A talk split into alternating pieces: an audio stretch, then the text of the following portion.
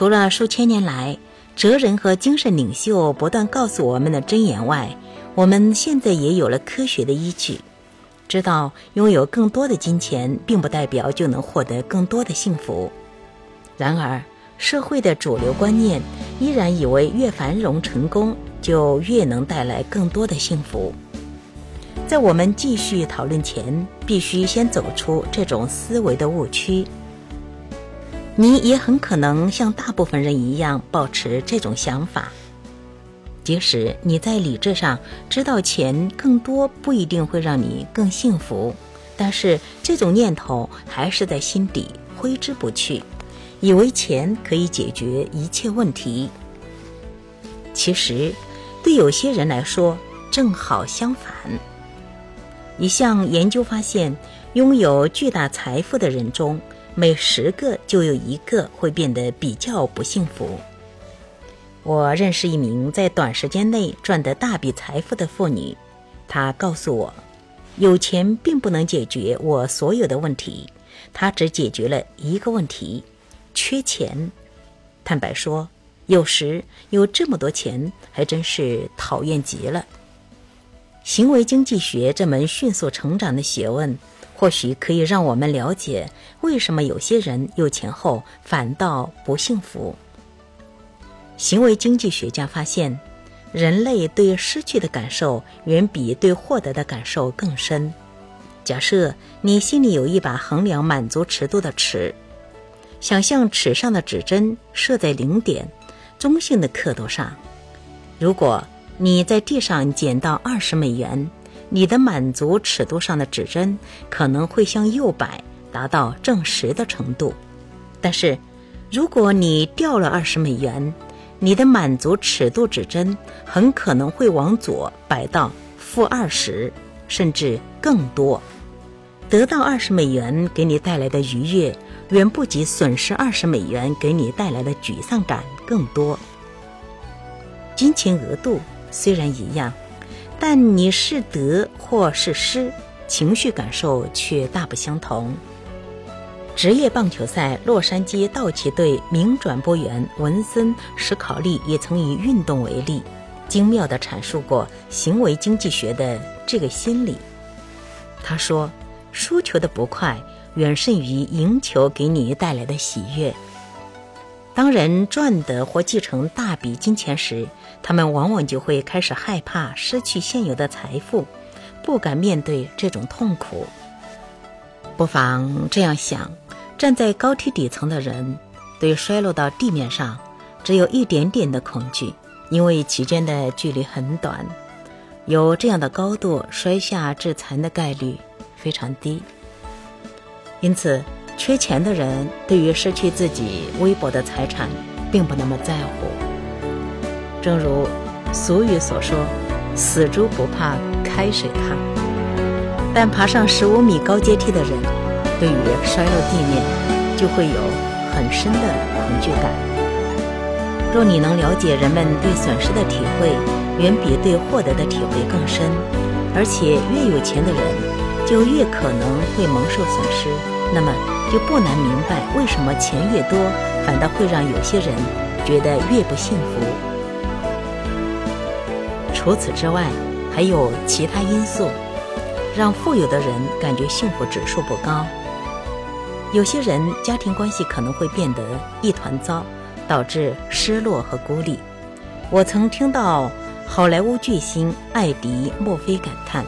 自他有钱有名之后，雇请了所有的亲友为他工作，变成他们的雇主后，他与亲友之间的关系就彻底变味了。他惋惜亲友都不再像他还是小喜剧演员时会对他说心里话。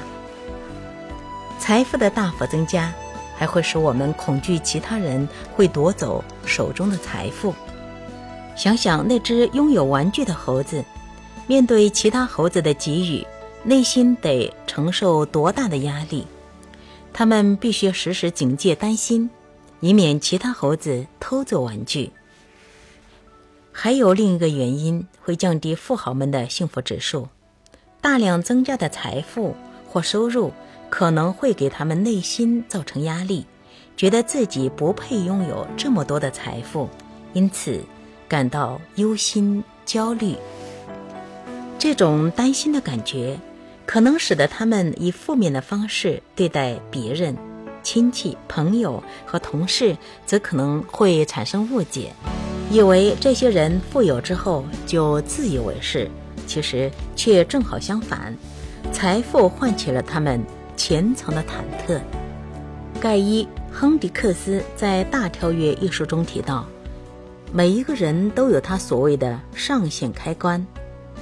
每当我们感受到收入大幅增加，或者在生活中发生其他重要的事，开关就会启动，让我们变得焦虑不安。因此，我们往往会创造问题，以缓舒这种因内心自卑和配不上心理造成的紧张。这是否意味着我们不能变得富有，不能幸福？我们是否注定就像希腊神话中的米达斯国王一样，虽然获得了碰触一切都会变成黄金的能力，却因为只要一碰食物，它们就化为金属，结果只能饿死？我不认为如此。其实，同时拥有财富和幸福是有秘诀的。全球幸福指数报告中说。在物质和精神发展齐头并进、相辅相成时，人类社会的幸福发展才会发生。可以想见，中国目前快速的繁荣发展导致了精神上的真空。二零零六年三月九日，《基督教科学箴言报》的一篇报道中说，随着中国日益富有的现实，民众转而对精神生活。有了更高的追求，不要把精神和宗教混为一谈。宗教和精神的意义未必总是相同，宗教可能是排外的，而精神却是内涵的。许多研究显示，能够追求内在精神连接的人，也就是了解万物归一、彼此相互连接的人，不论。薪水高低，往往都比较幸福。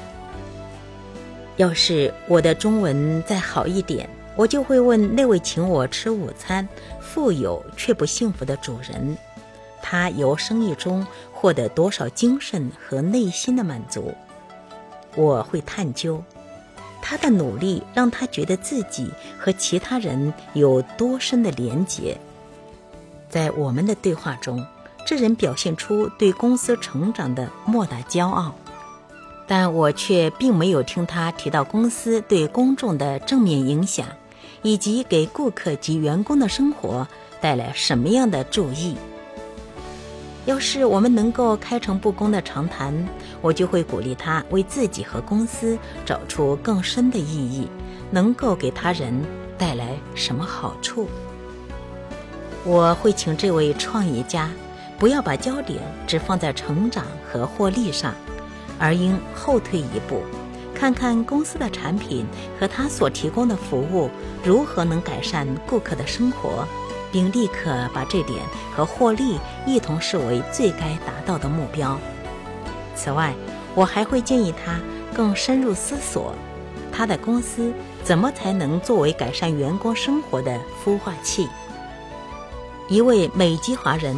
就是以员工生活为他的优先要务，结果建立起成长最快速的中国餐厅连锁店——熊猫快餐创办人陈振昌，当年就立志，不仅要建立全美的高质量中餐连锁店，而且要在这一过程中改善其员工的生活。熊猫快餐的使命是，凭借员工要改善自己生活的动力。来提供绝佳的亚洲餐饮经验。陈振昌的这个目标有什么效果？在竞争激烈的美国快餐市场，才三十多年，熊猫快餐已经由加州帕萨迪纳的一家店发展为全美三十八州一千三百二十一家店，总收入几乎是他接下来两个竞争者总和的三倍。成为与星巴克齐名的中式快餐连锁品牌。今日美国报报道，熊猫快餐每周都有三家以上的新店开幕。几年前，我在陈振昌的一家连锁餐厅和他聊了一下，这个人也极其富有，但是他却似乎满怀幸福，因为他的重心除了公司的成长和利润外，还有利于改善员工的生活。除了拥有外在的财富，他也享受了内心的富足。